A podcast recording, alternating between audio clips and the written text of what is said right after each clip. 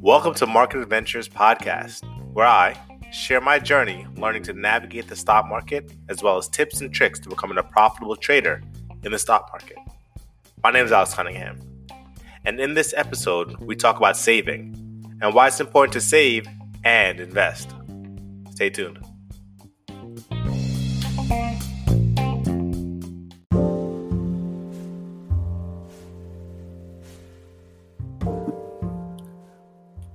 So, saving.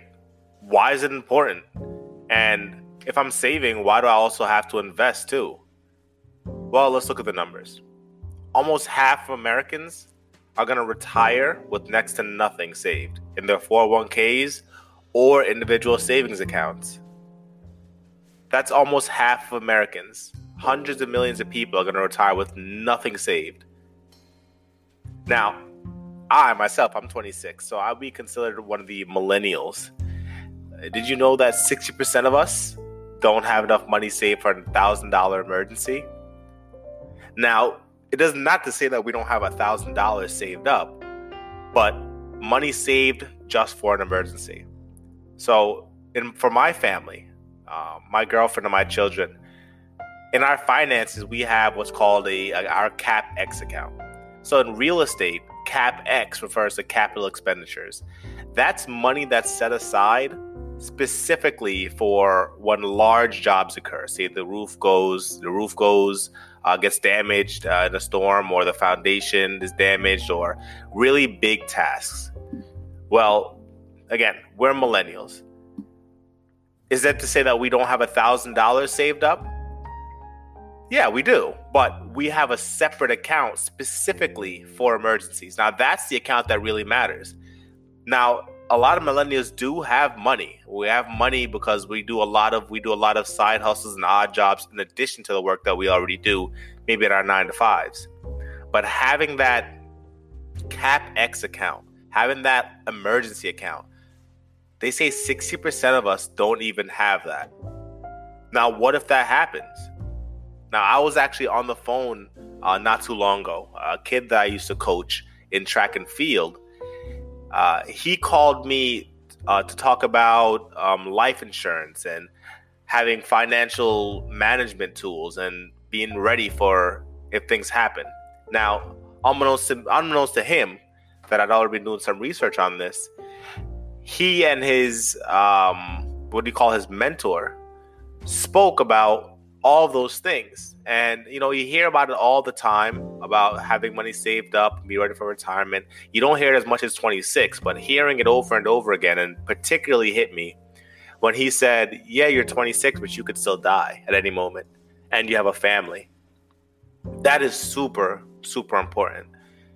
For me, having two children and having money saved, not only for an emergency, but having money saved to pass on right? We talked last episode about having a legacy, right? A legacy for most people, a legacy for half of Americans, right? Is leaving behind bills for their children to pay. I don't want that to be me. So, why that matters?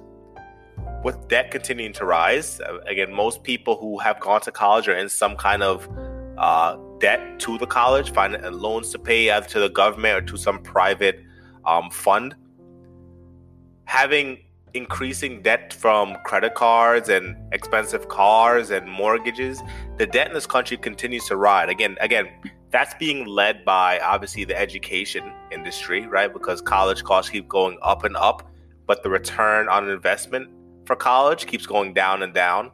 With the debt continuing to rise, we can't rely on the government to take care of us. Right? We can't rely on the government to take care of us. Social Security can't last forever.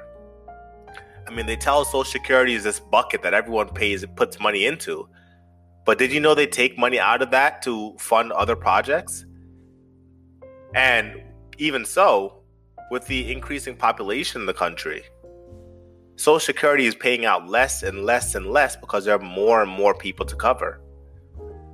And even if it did pay out a, a sizable amount. Is it enough to live on? Is eleven hundred dollars a month enough to live on? For most people, no.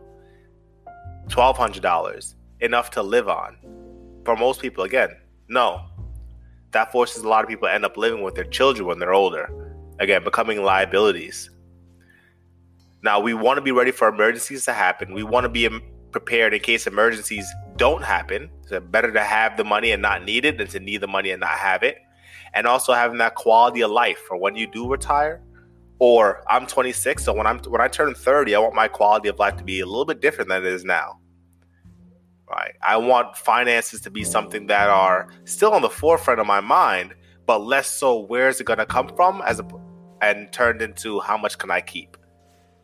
Right? How much can I keep so that when I do retire, I'm not living on all of my efforts and have nothing to pass on. Right? I want to be able to retire, be able to live live on a portion of my efforts and put the rest away for my children. Now, saving money is your personal army. Right? We, now we're talking about how that pertains to our podcast. We talk about the stock market. How does saving money pertain to building wealth, right? And using the stock market. Well, the money that you save becomes your personal army. Now, if you save 5, 10, 20, 30, you could save $100,000 by the time you retire. And combined with Social Security, you still won't have enough to live on. But imagine this what if that money was your personal army? Right? We're going to war against the status quo, which is people struggling when they're older. We're going to go to war against them, and we need our own personal army. We use every dollar, and our dollar is going to be sent out into the marketplace, and its job is to conquer more dollars and to bring it home. Imagine that. Well, we're taking our dollars and we're having them work for us. No longer do we have to pick up the, the mantle to go out and make money for ourselves. We're teaching our money right? And money is emotion, right? We're teaching our money how to go out there and make more money for us, right? So if we go back a couple episodes, we talked about how many accounts you should have, right? What is a, what is necessary to be successful in the stock market? That long term account, right? That long term account is actually going to be built with savings and liquid assets, right? So the savings that you have with your say you have a savings of 401k with your company. That is free money. That's 100% necessary. And you want to contribute just as much as your company is willing to contribute as well. So if your company is going to contribute 5%, then you contribute 5%. And if you want to save more, and you should save more, you should save at least 10% of every dollar you make. When your employer contributes 5%, you take the other 5% and you put it into a long term account in the stock market. Now, why do we do that? Or why do I say to do that? Well, because again, that money becomes an army. You may only save $5 today or $10 today or $100 and it may seem small in comparison to what, you know, real money traders are using. But again, our only job is to build our army. The US Army is not going to go to war until they feel like they have a sizable amount of soldiers. So that's why they recruit every single day. They're constantly building. Now, are we at war right now? No. But why are we still seeing army commercials? Because the government understands in order to be ready for war, they have to keep building. So for us in our financial war, we have to do like they do. We have to continue to build and build and build and prepare for that war. And we build our army through saving our dollars right? Now, why do we choose a stock market, right? Why don't you save your money and buy a property? Why don't you save your money and buy, you know, buy cars to flip or, you know, do e-commerce? Those are all wonderful, wonderful tools. And I know a lot of successful people in those avenues. But as it pertains to this podcast, and, I, am talking to you guys who are listening to this because eh, you wouldn't be here if you're not interested in the stock market. Why do I suggest the stock market? Well, that's because the stock market is very liquid if I buy a house for five thousand dollars and I fix it up and it's now worth twenty thousand dollars, right? I fix it up for five thousand dollars. I bought for five thousand. It's worth twenty thousand, so I have ten thousand dollars worth of profit in that house. Somebody still has to come along and buy that house. Now, if you've ever been on Zillow or Redfin or any of those uh, marketplaces for for retail uh, real estate, you'll notice that There are a lot of properties on there for months and years, decades. The stock market is very liquid. If I have a stock, I'm not going to be I'm not going to have a for sale sign on my stock for months. Right? It can be sold within a few minutes or even a few hours. So the stock market is very liquid. We want our soldiers to go out, fetch our money, and come back. We don't want them out for months at a time. Right? And the returns could be relatively equal to real estate. Right? If I buy a five five thousand dollars worth of options, I could wake up the next morning and it could be it could be worth twenty thousand, and I can retrieve that twenty thousand. Obviously, you have to pay taxes on it at the end of the year, but I can retrieve that 20,000 within a few minutes or a few hours. So we like that liquidity because it allows us to continue to build our army and to build it at a rate that is commensurate with the way that we are aging. Now, to each his own, but again, that's what that's why we choose the stock market. That liquidity, the the ability to to pull our funds out of our assets quickly. That's what liquidity is. Right? So, we can use those stocks in a sense, right? Because of how liquid it is, we can use those stocks to pay for emergencies now. Imagine that. Imagine owning shares of Apple, right? I heard a story about this one time, but imagine owning shares of Apple or even Coca Cola. And say you have some kind of, you get sick, you get coronavirus, God forbid, and you have to pay those hospital fees imagine having shares of Amazon and being able to sell half of your shares, liquidate, you know, ten thousand dollars worth of money, keep the other half of your your stock for later, and use that money to pay for your treatment. Now Amazon is finally giving back to the community and they're paying for your medical expenses. Imagine owning AT&T stock and every 3 months you get a dividend and you own X amount of shares. Say you own, um, let's see, if they're giving out 50 cents, right? If we own 10 shares, we're going to get $5, right? So imagine we own 100 shares, right? And every month we get $50. Every three months we get $50. Or say we own a thousand shares and every month we get $500. What if every three months you got $500 for free. That's that way of life thing. You you can put money aside for a vacation. Now AT&T is paying for your vacation or Wells Fargo or Coca-Cola is paying for your vacation. And if you don't want to pay for your way of life, maybe you're 9 to 5, you make good enough money with your 9 to 5 that you don't need to pull any of your funds out, well then that's just as good because now you have a legacy to pass on right? Now you have a legacy to pass on. The Richest Man in Babylon, which is the first book, I believe, or one of the earlier books in my book list for the stock market course that I that I um right now selling for five dollars.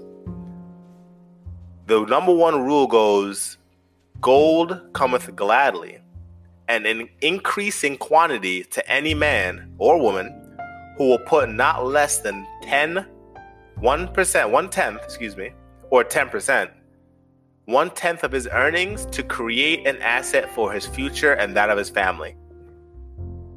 Now, the beginning of this podcast, I said save and invest, right? Not save and hold, save and invest. What is the number one rule in this book? Gold cometh gladly. What that means is the key to our financial prosperity, right? Making more money is not in going out and getting it. It's being able to have the knowledge that if we put away 10% or one tenth of our earnings, that more money is going to come to us. Money comes to a place of security, right? If you're saving your money and you know how to protect your money, money will come to you for protection. Right? There are trillions of dollars circulating every day of scared money. Right? If you can be a source of protection, that scared money will seek refuge in your purse. right? Gold cometh gladly and in increasing quantity to any man or woman who will put not less than one tenth of his earnings to create an asset, so save and then invest, for his future and that of his family, right? His future, meaning way of life, emergencies, the unpredictable, or the things that you wish for, and that of his or her family, right? A legacy to pass on. Now, I really recommend this book, Richest Man in Babylon. It's a very good book. It's a short read. You can get it on um, Audible or any kind of audiobook. You can get it on YouTube. But I do recommend this book. And you will notice that once you read this book, every other book you read on finances will give you the same rule in a different wording because it is the number one rule, the law of attraction, right?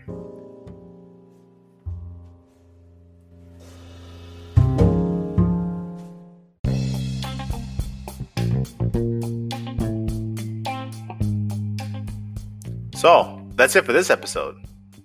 You've been listening to the Market Adventures podcast. Again, my name is Alex Cunningham, and I hope you learned something.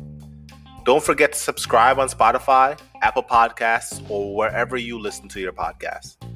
But most importantly, share the show with friends and family you think need to hear this information. Because the more we reach, the more people we can free. Until next time, happy trading.